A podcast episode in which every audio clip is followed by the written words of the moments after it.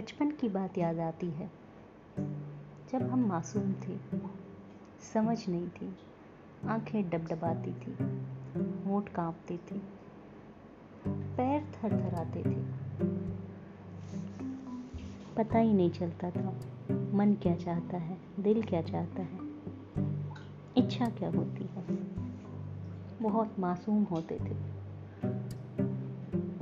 सुबह से रात जल्दी ख़त्म हो जाती थी और रात से दिन और जल्दी ख़त्म हो जाता था। बहुत मीठी नींद आती थी, बहुत मीठे सपने आते थे। इच्छाएँ भी बहुत छोटी छोटी सी थी। एक चॉकलेट, एक आइसक्रीम, एक पानी पूरी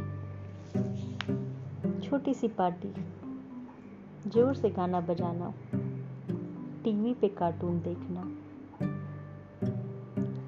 घर से बाहर छुप छुप कर जाना, बच्चों के साथ मिट्टी पे खेलना, किसी की घंटी बजाना और भाग जाना, इन सब चीज़ों पे ही मज़ा आता था।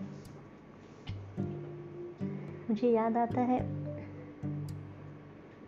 जब स्कूल में जो भैया घंटी बजाते थे, मेरी बहुत इच्छा होती थी कि मैं भी घंटी बजाऊं। इतनी सुकून की आवाज़ होती है। आपको भी याद आता होगा।